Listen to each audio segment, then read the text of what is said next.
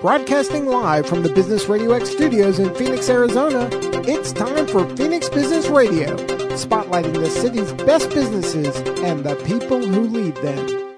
Welcome, everyone, to Project Management Office Hours, the number one live project management radio show in the United States.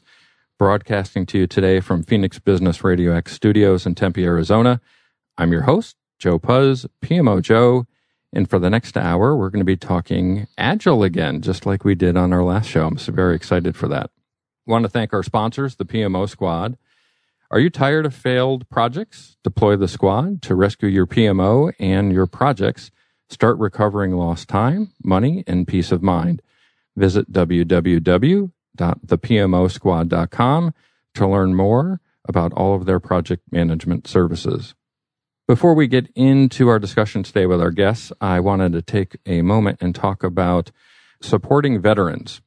If you're a regular listener to the show, you know that we are big supporters of veterans and veteran services.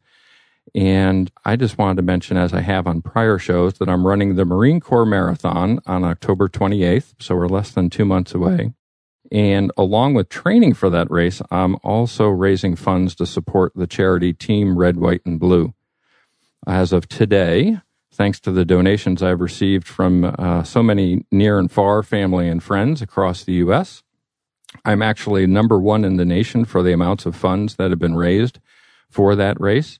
But I know who's in second, third, and fourth, and they're going to want to try to top me. So I'm reaching out to my audience today to try to get your support and make a donation to help support our veterans. Once again, that's Team Red, White, and Blue is the charity. And you can visit www.pmojoe.com. And there's a link to Team Red, White, and Blue where you can make your donation. And also on the PMO Squad webpage under the radio section, uh, there's links to that. So cheer me on October 28th. Hope I survive and we'll see how it goes. 26.2 miles is going to be fun. Also a reminder to everybody who is listening. Uh, we are live radio and you can tweet in questions for myself or the guest today use hashtag PMO Joe, and we will make sure that we can get your question over to Dimitri Ponomareff. Did I say that right? It's uh, you. You said it the Rush, the Russian accent way, so I liked it. Okay, Dimitri is our guest today. Thank you so much for being on, uh, Dimitri. Can you share with the listeners a little bit about yourself? Yeah, so um, I've been in uh, Arizona for uh, close to 15 years, coaching organizations of various size, mostly the large ones, and doing um, a lot of great things with agile, and more recently, more towards the lean uh, thinking and Kanban. So just you know, an agile company here in the valley that just um, loves helping organization get uh, more agile and more lean.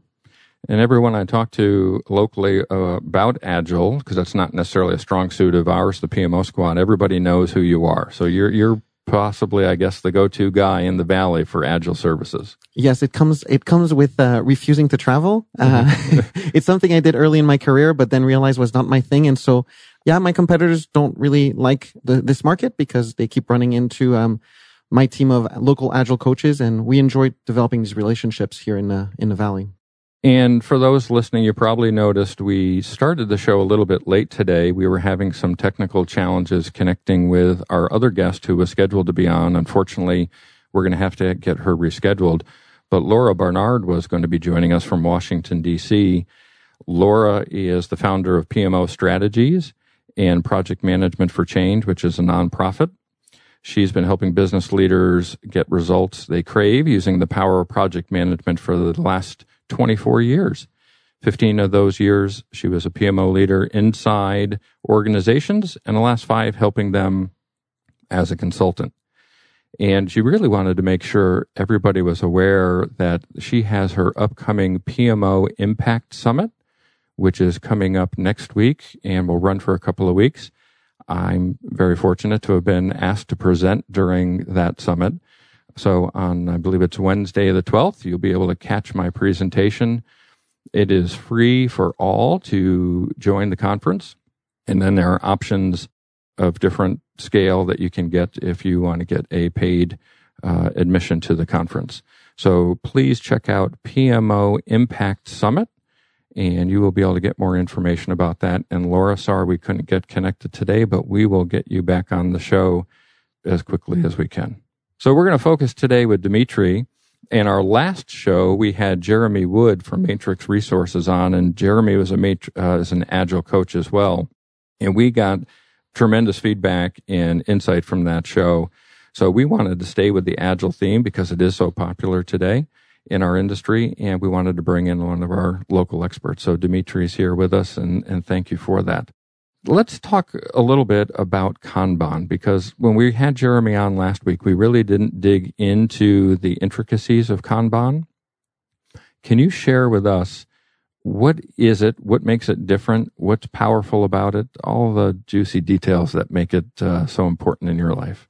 Yeah, sounds good. I mean, Kanban, which comes from uh, lean thinking, and and the fastest way to explain it comes from this Toyota mindset of using it in lean manufacturing. It existed way before Agile. Agile is around 15 years old, but lean thinking and Kanban have been out there since 1950s. Uh, and what's interesting is the beauty of Agile, and this is why a lot of people felt that maybe they would weather the storm of Agile and it would just a flavor of the month, but Agile is sticking around because as soon as you meet the values and principle of Agile, you are considered an Agile methodology. And so Kanban got scooped in as an Agile methodology strictly because the principles and, and the values behind this technique fits perfectly with Agile from a mindset perspective. So what makes Kanban different? Well, the first thing is it is a um, process driven approach, which means that you usually um, identify a process and map it on a Kanban board using Kanban cards, and you flow them uh, as efficiently as you can through this board. Uh, the reason I think it's an important topic today is in the last three years, what we've discovered is that everyone wants to do agile, but a lot of leaders in the organization confuse the word agile with the word scrum as if they were synonyms.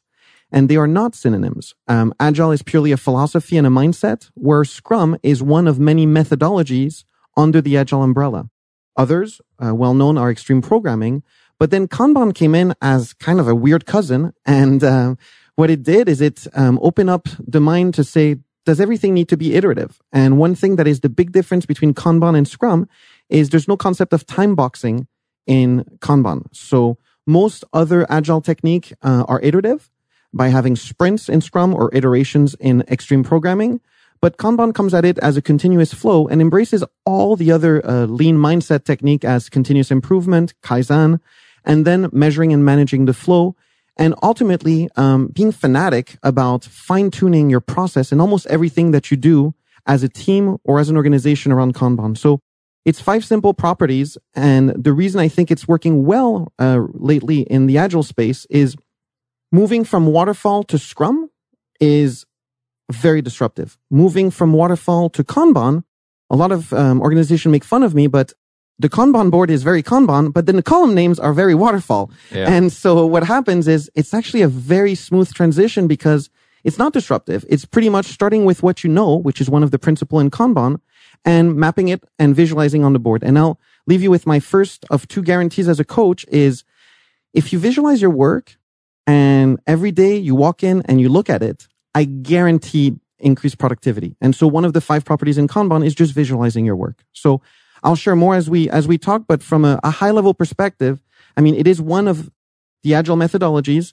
And I believe that, um, especially now that the third wave of agile, which we started with doing agile teams 15 years ago, the last 10 years was mostly about scaling agile across the organization. But the third wave uh, has been referred to as business agility. And when you start seeing the benefits of agile across your organization and you're a marketing department or a finance department, you want to be agile too. But you can't do Scrum or extreme programming, which is only for software. So Kanban fits that space where you can actually be agile too, but using a different technique that is much less overhead, much less roles, much less artifacts, etc. So this is why I believe Kanban is taking um, a nice bite out of the market lately. Is the business sides of organization want to be agile too, and we can't tell them no anymore. We have to help them. And also some of the early um, Scrum and Agile teams are seeing some uh, benefits in terms of maturing towards a Kanban technique. Yeah, you touched on something there about non IT related, right? I, I'm thinking back many years ago to my days working with Textron and visited the E-Z-GO golf car manufacturing floor. And uh, on the floor were Kanban boards all over the place where they were putting together the golf cars. So as they moved from station to station and also up at the front of the factory were these boards that back then as a young guy, I had no idea what I was looking at. But it, its purpose and its usefulness exceeds beyond IT departments where traditional thinking of agile exists today. And I think that to your point of this third wave of agile and the agility through the organization, that you're taking these principles and bringing them to non IT functions to help them. And Kanban seems to be a perfect fit. And it's not really new there, right? It's been around in those other, uh, with Toyota and other manufacturing for a long time.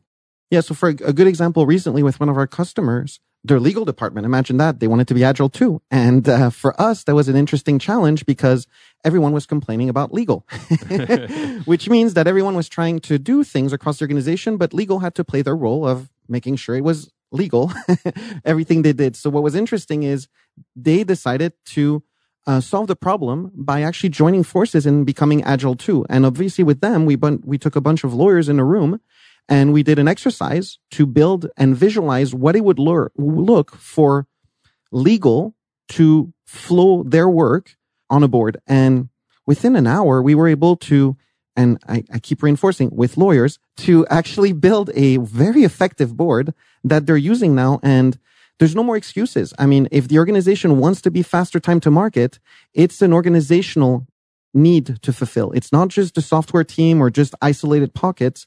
Everyone has to chip in and, and be agile to a certain state. So we've talked a little bit here about boards, right? So listeners trying to paint that picture. What's the visual of a board, right? Because if you never used it, a board maybe looks like a chalkboard or a whiteboard or what is it? How do you construct a board, right? What are the, you mentioned different columns. What does it look like first? Paint that picture for us. Yeah. So anytime we do a Kanban workshop, we always start with the same board, which has three columns to do, in process, and done. So any Kanban team should start with this basic uh, three column board What's important is what we call the in process or WIP column, which stands for work in process. So the to do and done can be anything you want in terms of, of number of cards, but the WIP columns, which is everything in, be, in between, is for you to express in your own terms. So the way you go about it is you start with one column called in progress, and then you pretty much trash it and replace it with English verbs. So in a typical um, software development, the verbs that we would see replacing for WIP columns are typically analyze, design, develop, test, deploy. We just did the board for a governance team at um, at uh, an energy company last week, and they literally said, "Dimitri, can we just map the PMI steps on your board?" And I'm like, "It's your board, not mine." And so, if you believe that you're following this process and this process works for you, then you just discovered the columns of your board. So to answer your question, it always starts with a basic board of to do, which is your backlog, mm. In progress, which will be exploded to represent the actual flow of your work, and then a done column. And so whatever you believe um, should be in the middle of these to do and done column is what becomes your board. And that's what we do in the workshop is we spend in under an hour we work with the team to figure out what is the ideal process for them to flow their cards. And what's the purpose of done? Because if you're done, why do we need to show that on a board? It's is it maybe to track how much work we've accomplished? Yeah, so the done column plays um, an important role when it comes to metrics. So the whole concept, uh, so one of the the other pro- five properties in Kanban is to measure and manage the flow. And one of the way to measure the flow is to count how many cards make it into the done column on a certain frequency, whether it's weekly or monthly. Um, so the idea is that you do want to count your cards in the done column, which will turn to be your throughput, which will start declaring the capacity of the team. And this is where we do the connection back to manufacturing. Uh, sometimes teams don't like when I call them factories because that sounds very manufacturing. But really, when you declare yourself as a Kanban team, you are literally a small factory and you have to respect the number of people on your team, their abilities, and therefore you need to declare how many cards can your factory deliver on a weekly basis in the done column. So the first purpose is definitely to measure your flow in terms of how many cards can hit the done column on a certain frequency. But the second one is in Agile, and this is why uh, Kanban, Lean, and Agile are all friends, is we believe in happy people and celebration. And so for us, your cards should remain in the done column even for a little bit of time so that we can at least observe and celebrate our success. So that's one of the more fun reason to have that done column. All right. So we've got the columns all makes sense. Is it actually a physical board? In today's advanced technology world, I'm imagining their software solutions for Kanban boards as well. Yes. So for us, we love to um, make people suffer first um, because that's usually how you learn the fastest. And also, it's very um, important for you to learn from flowing a few cards because your board will keep evolving. So this is the other another property in Kanban called um, improving collaboratively or the spirit of Kaizen is that we hope that after we build your first board, that as you flow real work on it, that you will discover maybe columns you didn't think about or better ways of, of construct, constructing your board. But when it comes to physical versus electronic, we like people to start physical. The workshop works very well like this. And then once they think they've settled, then they can move electronically. There's two reasons to go electronic. The first one is metrics. You can do it on a physical board, but it's very time consuming. Um, electronic tools will give you that out of the box. And the second one is if you're distributed. Obviously, if you're distributed, you're going to want an electronic version. So what me and uh, one of the coaches that has been working with me for 10 years have done um, this year is we actually, because we have so much demand for these distributed teams, we've actually built Kanban Zone, which is an electronic version of Kanban. And we actually use it now in training and in coaching where we can literally build your board and your workshop and convert your entire, entire organization using electronic boards. So I think one of the probably most popular tools out there would be like a Jira, right? That that's very board driven mentality. Kanbanzone.com, I'm assuming would be like a competitor to a type of Jira, and your uh, it's just a Kanban board, whereas Jira is a whole bunch of other things in there. Correct. So Jira would fall under the um, ALM, Application Lifecycle Management Tools, where they manage the entire lifecycle. And to be to be completely fair, Jira is a great tool, but it it stemmed from issue tracking, which they do very very well. The beauty of Jira is it's extremely customizable. To your point, you can do pretty much anything you want with Jira. Now, what we've done is we've um, focused on just the need of having um, simple but powerful Kanban boards. And so here's the challenge that we ran into is we kept on using Jira and other products out there, but they can never create. Remember, we started start with a physical board. The problem with the physical board is it's just painter's tape and stickies on a wall and they can become really interesting. Yeah. And when you try to convert them to an electronic tool, they can't handle them because m- most, if not all these tools out there are grids. Imagine mm. a tic-tac-toe. Yeah. They believe that a Kanban board should be a perfect grid, which sometimes works, but what we've discovered with our customers is the entire idea of building a board is building a board that works for you. And it not always resembles a perfect grid. So what we've done is we've definitely built um, the ability to build any board you can imagine. And we then invest in connecting these boards. So we are not competing on the ALM side. That is a much bigger landscape. And we definitely recommend tools like Jira and other ones out there for some of our customers. But when it comes to building and focusing on Kanban boards and connecting them across your organization, that this is where Kanban Zone is starting to find a, a very nice sweet spot to help these organizations, in fact, uh, replace some of these tools with Kanban Zone.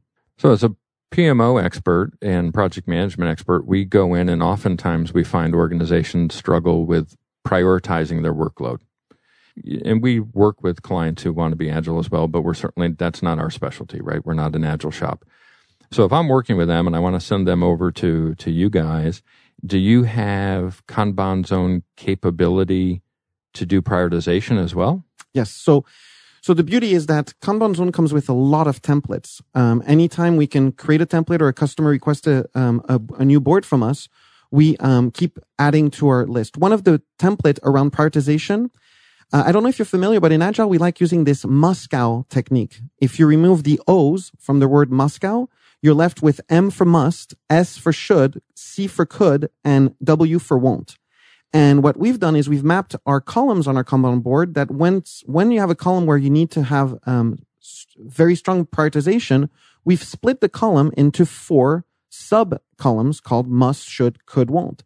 And the Moscow technique is meant to be simple.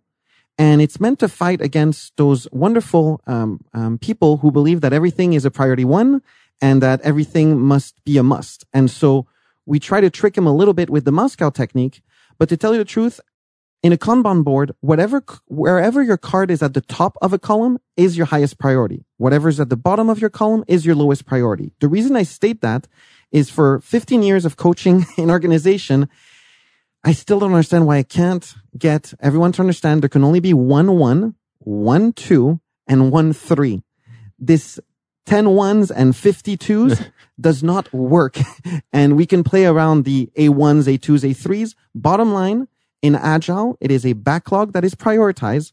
Whether it's on a Kanban board or in a sprint backlog, it is only one priority at the top, second, third. But I do like using Moscow to break that um, that behavior. And I'm not familiar with Moscow, so that's new to me. So thanks for introducing it to me and our audience. It seems similar to Kano. I don't know if you're familiar with Kano analysis as well, where you're doing a similar must do delighter, right? One of those sorts of rankings as well. Yeah, Kano is very big on the um, marketing and making customers happy. So the the delighters, like you're talking about. So mm-hmm. when you translate from Japanese, those words they're they're very great words, but it's it resembles very much.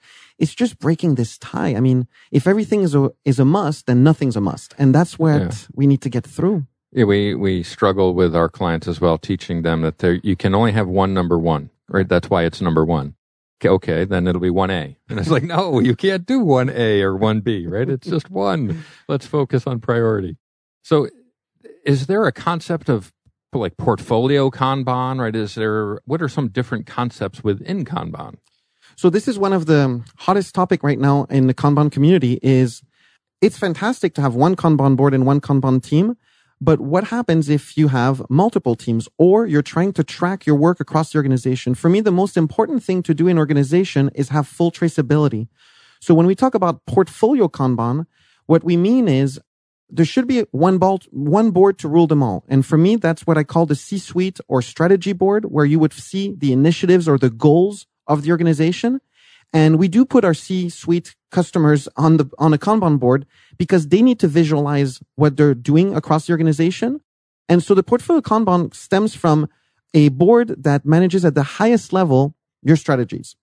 Each strategy card has what we call children cards, which are on lower boards. And we like to call the next level of board discovery boards. So the first level should be your cards that answer the question why, which in my book is the most important answer to, to answer first is why are we even doing this? Those should be initiatives that are uh, approved and understood at the highest level of the organization. And this is where you would see some ROI and some business case and really some justifications of why are we even doing this work. The next level of board is to focus on breaking this why into what. And this is where we've seen um, discovery teams made up of architects or product managers or subject matter experts really tying the why cards to what cards, which in the agile space sometimes we refer to as features or epics. But what it does is it gives you alignment. We shouldn't be working on a feature unless it ties to a real initiative. And then the last level, and there could be more levels, but to simplify it, would be your team boards. So imagine a three level portfolio. Your strategies are at the top and the cards are initiatives. The next level are discovery board where there could be features, modules, or epics that are tied to these initiatives. And then below these cards would be the teams who come in every morning and just look at what's in their backlog and they would be working off of what we would deem as stories, enhancements, defects, or issues that stem again from the discovery board. So it's a complete traceability. And this is where portfolio Kanban really helps because when we talk about faster time to market, most of your issues are not downstreams. Making your developers type faster on their keyboard is not really where you're going to get the most productivity gain. Mm-hmm. This is what we call cycle time, which is another metric in Kanban is how fast can a team take a card from the done col- to do column to the done column. And that's what we call cycle time. Usually in our coaching, we can always find a little bit of improvement. You can always improve anything. But at the team level, if you've got good people and they're doing their job the best they can, they're fine most of your issue are what we call in lead time, which is everything happening before the cards actually show up in front of your team. And so this is where, and we call it upstream. This is where most of your inefficiency are. Imagine this, this saying, and we have it all the time. The poor team receives a card and we ask, so When do you need it? Well, yesterday. When did you know about it? Well, six months ago, but I'm deciding to surprise you today with this one. Um, that's the kind of behavior we need to stop. Most of these requests were known for months, but they took forever to make it to the Kanban teams. So the more we can connect initiatives to features, features to stories, and have that connection across the boards using Kanban boards, the faster we can make sure that we're working on the right work, which is the first thing to solve in any agile organization is, are you right, working on the right work? And then we need to make sure that as we flow these cards, that we pay attention to these metrics because I'm telling you, most of the issues is we talk and talk and talk about something great and months go by and then the date doesn't change and that poor team is stuck having to deliver something in record time where we could have done a better job upstream. Yeah. And again, today we, we were going to be having guest Laura Barnard on with us. And Laura is put together the PMO Impact Summit, which you can get more information at pmoimpactsummit.com. And my presentation in that summit is tied to, to improve project management, you really need to fix your plumbing. It isn't the actual delivery of the project usually where your problem comes in. It's the upstream that you just talked about. It's the connection to strategy, prioritizing the work to ensure we're working on the right work at the right time with the right re- resources. And obviously you can go out to the Impact Summit to get the full presentation. I don't want to give it all away here, but to see the parallels between traditional project management and Kanban, it, it lies within the organization. We can go to any technique we truly want, but if the organization hasn't bought into whatever it is that we're going to do, you're not going to get results just because we switched from traditional to agile slash Kanban, right? Correct. And, and I love what you're putting on the table because Forbes has been doing a series of articles in, about agile in the last few weeks. And, and really it always boils down to these weird conversation of I'm waterfall, I'm scrum, I'm Kanban. What you just said is the key is we need to just figure out what works best for us. In my book, all these techniques are tools around my tool belt and based on the culture of the organization, based on the organizational structure, based sometimes on the leadership styles. We need to find what will work best. And the only thing I always tell organization is don't Frankenstein it. And what I mean by it is don't mix things that just are not meant to be mixed to each other. Waterfall is beautiful when you do it properly. Agile and its methodologies like Scrum and Kanban work great again when you don't bastardize them by trying to mix them with other things. I could care less in the end which methodology you use as long as it's a good fit. And ultimately we track this upstream and downstream and we look for how to build efficiencies. So I agree with you. And this is why I, I, I love this conversation is I'm not tied on, on, on being a purist on being agile or not. I just want to find whatever makes the customer more effective. And sometimes it can be a combination as long as you don't mix them. And I'm with you. It's the, the tools in your toolkit, right? Yes as many tools as you can bring makes you a more attractive consultant to go in and help organizations because guess what? Not all organizations are the same. They're all unique. So if you come in with a cookie cutter approach, you're probably not going to be their solution. Absolutely. And we have to look at the maturity. I mean, sometimes when we come in, there's people that are very good and they're not, um, and it's, it's our favorite expression is when we do an agile transformation, it's from the good, the book Good to Great. For us, great organization. I'll summarize the book, maybe give it away for everyone, but it's the only difference between a good and great company is levels of trust. Once trust is high, suddenly these companies start flowing work efficiently and everyone's happy. And so for me, when you find the way to build your trust levels, and for us in Agile, it's called transparency. Usually trust goes high when transparency starts becoming a real thing where you show on your boards or you report on a iterative basis how things are going. And sometimes they're not going well, but in the spirit of transparency, you just give a sense of, Hey, you've asked me to do something. It didn't work out the way I thought. And here's the results. And we want to build that transparency to build those, those trust levels. And ultimately, whatever uh, works best for organization, but you have to respect their maturity levels. Sometimes there's reasons why they're doing certain techniques and not others. So we've talked a little bit in, around the the edges of transforming from one technique to another. And usually when you make that transformation, it's because you're seeking more efficiency or effectiveness. What, what have you seen on the effectiveness of the actual transformations? What are challenges that organizations run into? What are the pitfalls they run into? What, what should they be thinking about when they want to change their techniques and their uh, strategies? Yeah. So on this one, um, I'm going to um, say something that for more agile, agile purists are going to hate, but for me, the trans- the agile transformation is a project. And when it's not tackled as a project, then it doesn't get the support or the visibility that is needed to actually make it happen. And when I say project, it doesn't have to be done in waterfall, but it needs to be con- considered as something that is going to impact a lot of people. So the first thing I want to put on the table is you cannot transform if you don't do a pilot first. And this is where a lot of companies keep making this mistake. You don't just hire someone to come and transform your organization. You must do a pilot in a, in an environment where you get data points to understand where are your pitfalls. And they're different for every organization, but I'll share the most common one in a second. And the idea of the pilot is it's usually between two or three months, which gives time for a few teams to, to, to, to get a chance to experiment this new technique. But most importantly, to uncover these organizational impediments. Here's the challenge with doing an agile transformation. Most leaders understand this. Agile is not a silver bullet. You don't call yourself agile and suddenly it solves problems. It's actually more complicated than that. Yeah. You can call yourself agile, but you actually have to do a lot of things. And when you start doing them, agile actually exposes all the inefficiencies that you always had, but refused to tackle because you were able to hide them behind your current process. In agile, because we make everything so transparent, we tend to expose these inefficiencies and say it's time to fix them. And so we got to be careful. If you don't conduct a pilot, you should not be allowed to scale because if you scale without having data points from your pilot, it means that all the inefficiencies that you know about and you're not fixing are going to be, are going to be a compound effect when you start scaling this thing. So here are the most common pitfall we fall. And the first one is going to be surprising, but it is facilities.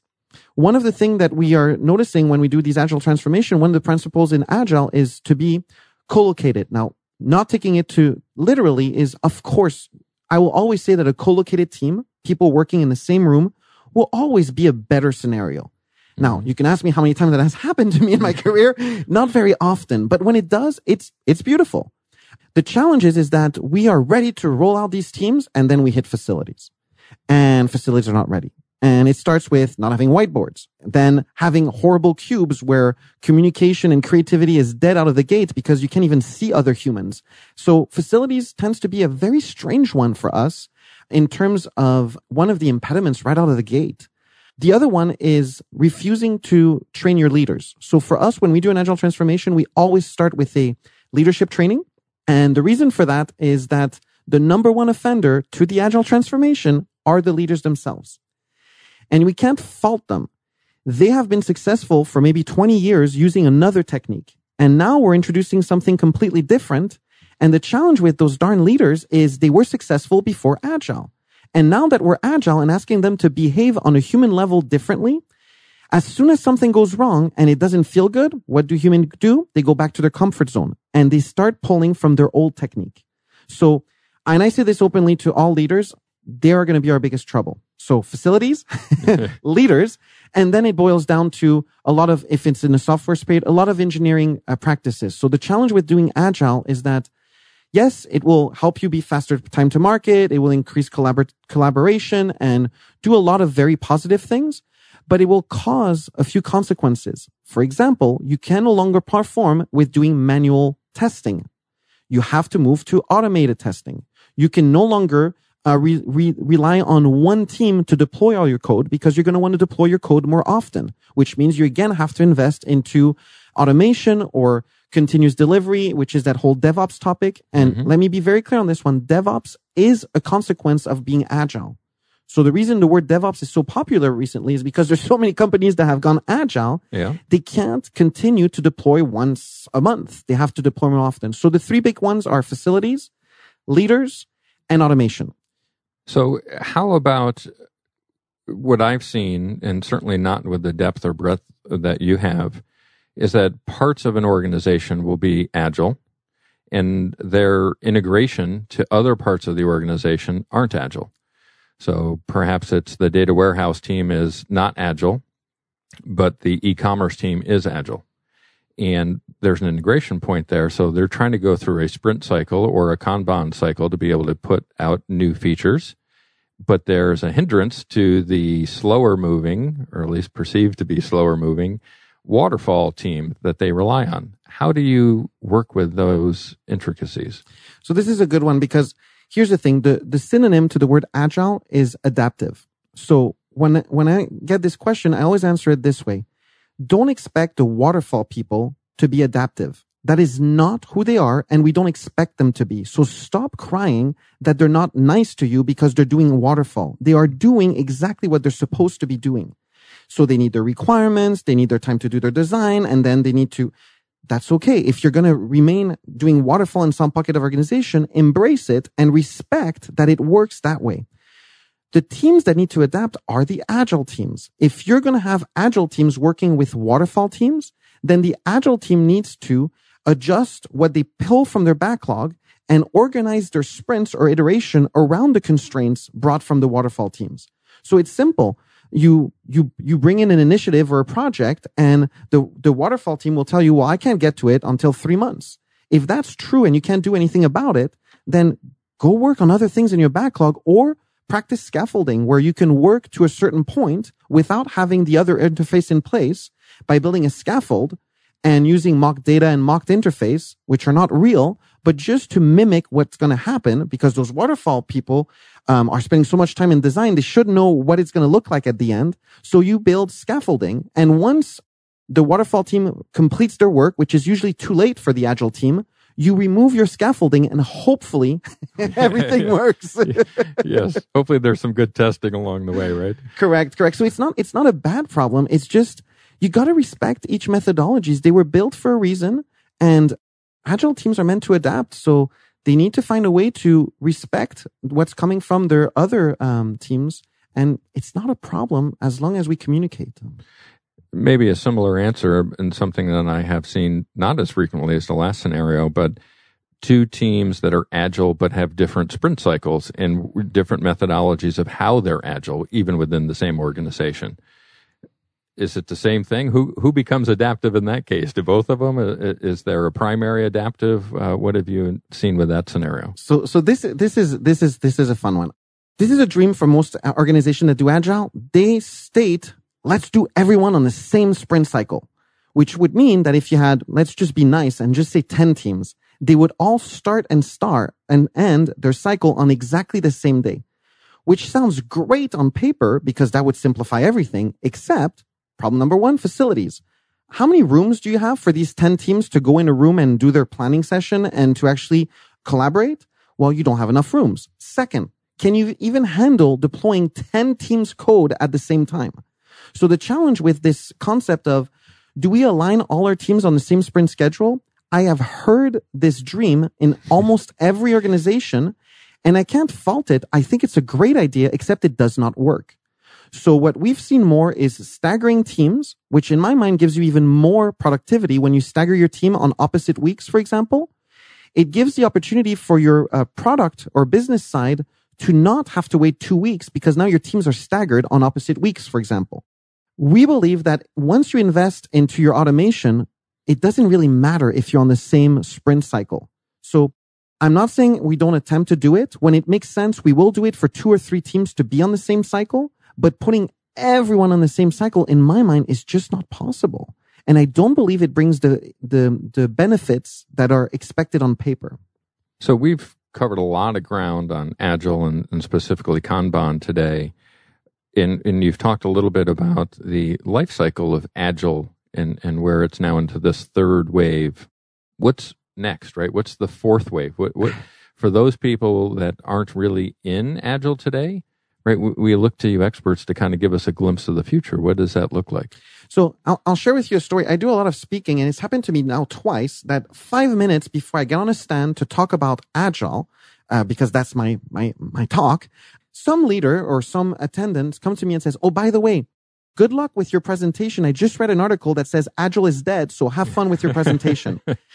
I've taken up this with, um, with a different approach. I believe that Agile is going to be called the way we work.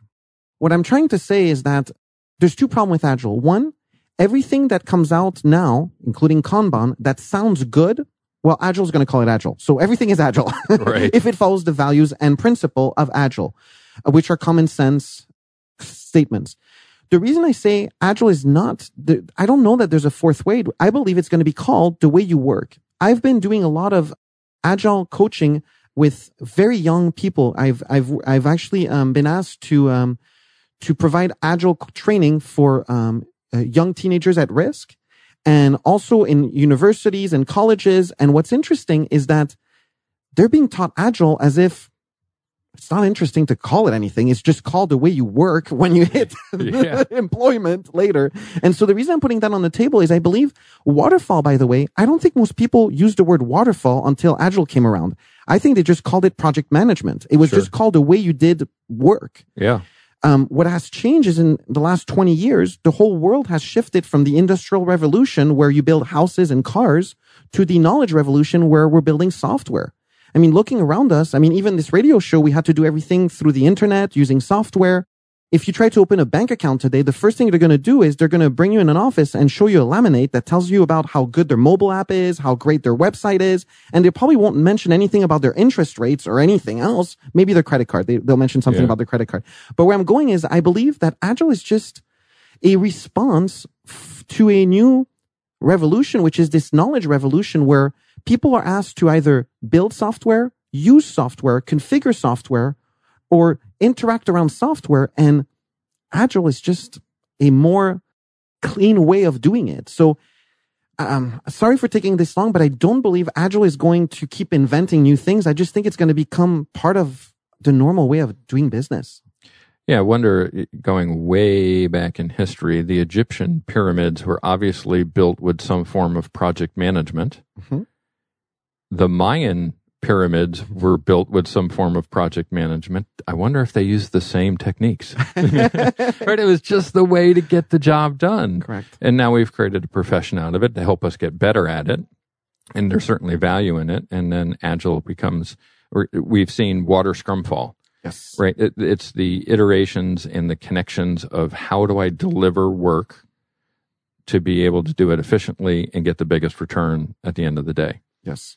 um, and i'm with you on on everything you just stated so that's great that we're in agreement on that i love it you know you'd mentioned coaching for at-risk youth and some of that but I, I you do not just agile coaching right you have the seven habits of effective uh, people right you do facilitation and coaching with that as well Absolutely. So what's what's interesting about coaching is I didn't even know I was a coach after someone told me that that's what I was doing. Is pretty much anyone right now can um, launch a website and call themselves coaches, and no one would know better. It's a difficult profession because anyone can declare themselves as a coach, and as long as you have a website, people will believe you.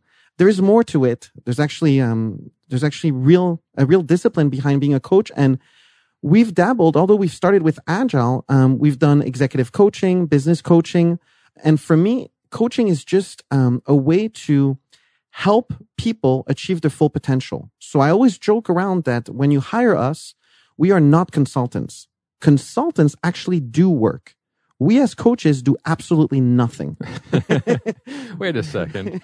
Paying you to do nothing. Interesting concept. Correct. And and I say it openly to whoever's going to sign that statement of work because I need to set expectation. We will do nothing. We need you to do everything because our success as coaches is judged from when we leave. So when we join you, we need to put our exit strategy in place because the only way we know we're successful is when we leave that what we've done with you is sustainable.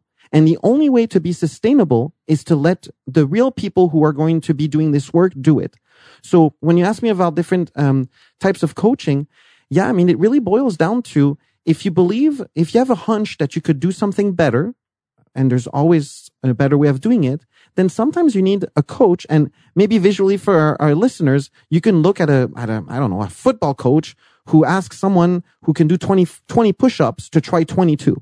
All a coach does is push you a little bit beyond your comfort zone to see if you can break through and actually achieve even greater results. And that's what we do at a, at an individual level, at a team level, or at an organizational level. I have to remember that you guys don't do anything. That's an important point, Joel. Please remember that. this has been great. So last week when we had uh, Jeremy on, we spent a lot of time on Scrum. This week we're spending a lot of time on Kanban, and I love the difference between the two. Uh, but I'm not the expert in the field. It'd be great to get your perspective on that difference.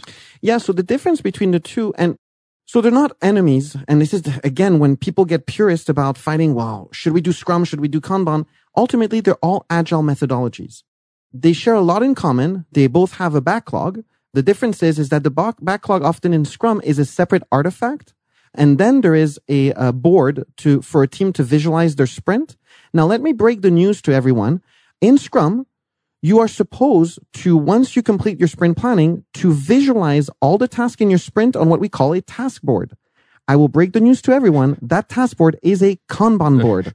it is not an interesting one though, because the columns are imposed, or at least they feel imposed as being to do, in progress, verify, and done, which I think is absolutely sufficient for flowing clear tasks within a sprint.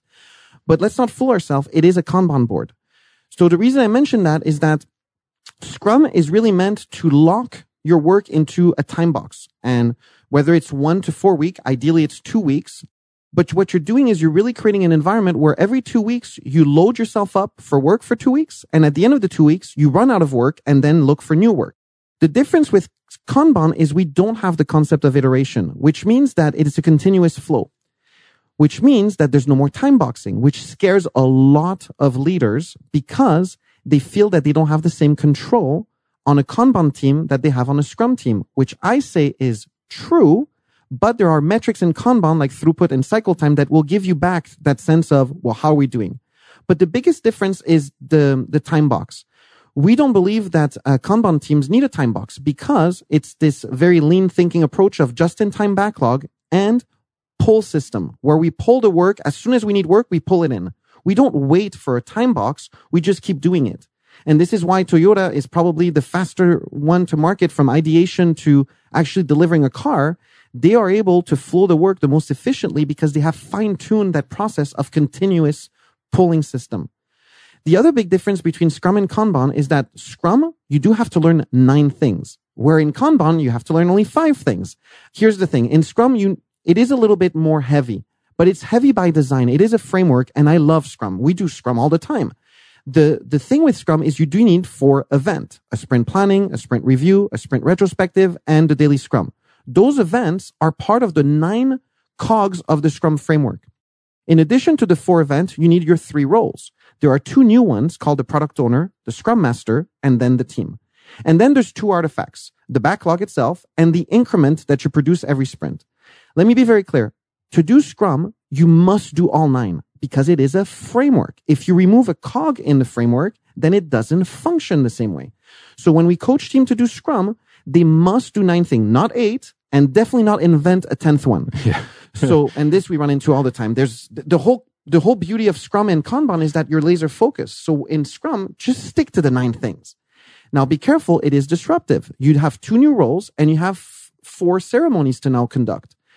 There's also another thing to consider is there is a sweet spot in Scrum. And the early literature on Scrum said it was seven plus minus two people, which if my math is correct, it's five to nine. Yeah. Recently, they've said, well, you can go lower. Yeah, no, you can't. If you go below five, you shouldn't because there's too much overhead and roles and ceremonies in Scrum for less than five people. Where in Kanban, and we've done it and we've seen it, you can be a team of one and still be producing as a, as a Kanban team. So there's a few differences. One is the framework itself. It has to be followed in Scrum. And that's the beauty of Scrum. You just do, finish and repeat. And you get really good at it over time. We love Scrum. But you have to have the right size team and it has to be a cross functional team. So a Scrum team is meant for people who can come from different walk of life, different areas of expertise and help each other solve real complex problems. On the Kanban side, we don't do complex. We can, but our focus is more complicated. So let me explain the two terms really quickly. Mm-hmm. Complex is the stock market. There's too many variable and no causality. Your guess is as good as mine on how to beat the stock market. And the beauty of that is Scrum is perfect for the complex world because it brings people from different walks of life and they're put into what I call a pressure cooker. That time box is a healthy sense of urgency. It's a way to put a little bit of stress, healthy stress on teams to say, listen, what if we did it in two weeks? And I love Scrum for that. The only thing is, what if your work is not complex? And so complicated can be defined as building a Ferrari. Once you've built one Ferrari, you can look at it and build a second Ferrari. So in your example earlier of a data warehouse team, so for us, the textbooks example are data warehouse, mainframe, and teams like that, or infrastructure teams. They're not complex. And this is not something mean. It's just the reality of their work. They're complicated. And if you're complicated, then you can, you can follow a process like Kanban where you just repeat through the same columns of your board. The cards just flow naturally through it. Where in Scrum, each card could have very different tasks. And that's why they're very different. So I'm going to leave you with this thought. You need nine, to learn nine things in Scrum and you need to be cross functional and the work needs to be complex. And there's a team size limitation of five to nine. In Kanban, you can focus on complicated work you don't have a size limit. Now, I will tell you, I never go in the double digit for any agile team. So nine is the max regardless. But in Kanban, you focus more on one expertise. And this is the key. A data warehouse team has only one expertise, building cubes and reports. That's why they're often more suitable for Kanban because all they have to do is put people with the expertise of doing data warehouse. A web team often doesn't have only one expertise. There's multiple expertise in a web team, and that's why they tend to go more scrum with that approach. I will leave you with this thought. There is also for the overachiever, Scrumban, which uh, in this case you're allowed to mix because they're both agile technique, but it's really either you started as Scrum and got bored and decided to improve your Kanban board to be more meaningful, and now you have a much stronger board for your tasks, or you are a Kanban team and you're stealing too much from Scrum. For example, we always steal the daily Scrum. We believe the daily Scrum is just wonderful, no matter what methodology. But if you keep stealing things from um, from Scrum, for example, you could also steal the retrospective. We love stealing the retrospective. We just don't do it every two weeks. We might do it every three weeks or every month. Mm-hmm. So Scrum and Kanban are different, but they are both agile, and there are real rhyme and reason around which one to choose. And what we're seeing more and more is that as team mature, they prefer the lighter weight of Kanban than Scrum. But you have to be a good team to do that switch. Yeah, I, I love going into an organization and they tell me that they're a Scrum shop and I'll ask for who's their scrum master. And they say, well, we don't have a scrum master. and I'll say, well, who's your product owner? Well, we don't have a product owner. I said, well, how are you scrum? Correct. I don't understand how you, and they said, well, we have scrum meetings every day. Correct. Well, Let's stand up in the morning. Yeah, yeah. So I said, well, that doesn't mean you're Scrum, right? So it's it's great to hear from an expert in the field that you run into these situations as well. Yeah. So in your example, right, they were already um, two out of nine not doing right. Right. So you can't do that. Re- just remember, Scrum is a framework, and it only works if you do all nine. And then giving um, more of a layman's visual of a Kanban board, as you were just talking, what came into my mind is when you're at a fast food restaurant and your order goes in and they've got that little monitor behind you and it's got the different lanes of the orders that just went in and the ones that are done and waiting to be picked up right it's a visual kanban board in restaurants I love this. So I'm not going to do a plug, but I am because I, I, I love them. They're called Which Wich and Which Wich is actually a Kanban sh- store. if you've never eaten at Which Wich try it because you must write your order on a Kanban card, which is very smart. The bag that they're going to use to put your sandwich in is how you put your order in, which means it's really a Kanban card. They've transformed their sandwich bag to be a Kanban card where you just check off your bread, your lettuce, etc. Then you give literally your Kanban card to the person at the cash register, which saves a lot of time for them because they have all the information, which is one mm-hmm. of the mm-hmm. principle in Kanban. You don't start on a Kanban card if you don't have all the information which is where we, we often do a really nice bridge between waterfall and Kanban because in Kanban, we tend to like to know a lot of the information. How could you build a car at Toyota if you don't know which model or which color of car do you want? You can't start the factory on building that car right. if you don't have those pieces of information. You'd be surprised how often we asked our teams and organization to start working on things that are completely ill-defined. So at Which Wich what's fantastic, it's exactly what you're, you're, you're putting on the table is then the, they actually hang your sandwich bag and it moves through the line as your sandwich is being built. And when the sandwich is done, they put it in the bag, which is your bag, and you just go. So my next blog is going to be about Which Wich, and because I think they've they've mastered it. Now, Subway does the same thing. You might not know it, but behind the counter at Subway, there's actually a sticker on that um, metal bar. Mhm. And the reason at Subway, they always ask you the same question at the same point of the experience is because there's a sticker defining, and that's one of the five principle in Kanban is it's called an explicit agreement. They have defined the best way of doing a sandwich across the line. And the reason they know that it's time to ask you this question is because there's a sticker literally telling them that this is when you ask it. So I love that you're making the connection with restaurants because yeah, this is definitely how it's, it's working. Well, and it's borrowing lean manufacturing principles and eliminating waste, right? All of that coming into play. Correct. Well, we are we started late, but we have run long, and we are now coming up on just about an hour. So time has flown by as we've gotten to know a little bit more about kanbanzone.com and Dimitri. Is, is there anything you want to share with our listeners of how they can be in touch with you? Any last items about Kanban Zone that you can share? Absolutely. So um, the address is kanbanzone.com. As you've stated, we have a lot of information. I mean, most of our coaches provide resources. So we have videos, presentations, and as you sign up for a free account, we also have our entire team and customer support ready to answer your question. And there's a topic um, on the table that's important. Uh, We talk a lot about um, Kanban on a professional level, but there's an entire movement called personal Kanban. And one of my latest blog was about how to be romantic on a Kanban board to uh, manage your relationship. So um, you'll find all these resources on Kanban Zone. Our blog is rich of these uh, topics. And so um, don't hesitate to connect with me directly on LinkedIn or to visit kanbanzone.com. We are um, definitely givers when it comes to uh, information and building templates that we believe can help you. And by the way, the romantic board is a template available for any romantic couple who wants to experience Kanban. It'd be interesting to move the card across the board. I'm trying to visualize that. well, your honey-do list is going to be cards, but also your next vacation and uh, that date night that you forget to plan every week. So, Absolutely. Yes. And also, uh, again, apologies to Laura Barnard, who we couldn't get connected with today for technology reasons, but she is running uh, the PMO Impact Summit, which you can go and get more information on PMOImpactSummit.com.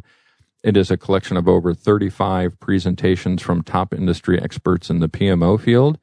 Together, we're sharing our knowledge and experience with you. My presentation goes live on Wednesday, September 12th and the summit starts on Monday. So we're about three and a half days or so away from that summit. Please go out, register, and check out all the great speakers that we have lined up for that event. Also, want to remind everybody that our shows are live the first and third Thursdays each month. Our next show, though, will actually be on Wednesday, uh, the 19th. I'll be flying out of town the 20th, so we won't be able to do the show that day. We've got great lineup of guests coming up on our future shows.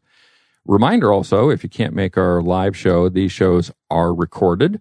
And please subscribe to Project Management Office Hours podcast on iTunes, iHeartRadio, Spotify, Spreaker, you name the platform, we're out there.